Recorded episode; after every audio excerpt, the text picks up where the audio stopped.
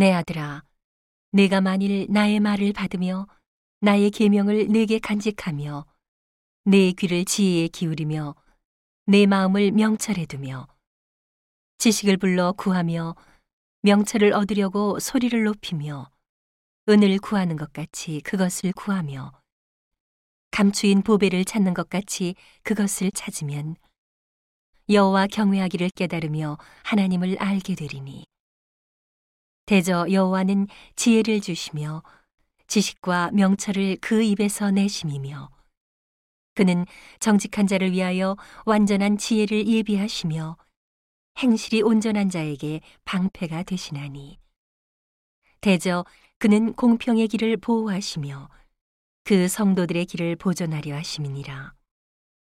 그런즉 내가 공의와 공평과 정직 곧 모든 선한 길을 깨달을 것이라.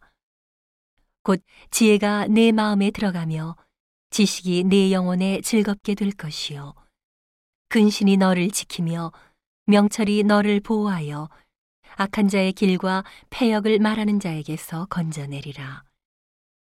이 무리는 정직한 길을 떠나 어두운 길로 행하며 행악하기를 기뻐하며 악인의 패역을 즐거워하나니 그 길은 구부러지고 그 행위는 패역하니라.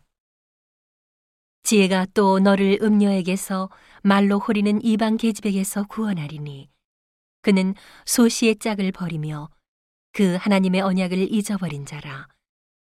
그 집은 사망으로 그 길은 음부로 기울어졌나니 누구든지 그에게로 가는 자는 돌아오지 못하며 또 생명길을 얻지 못하느니라.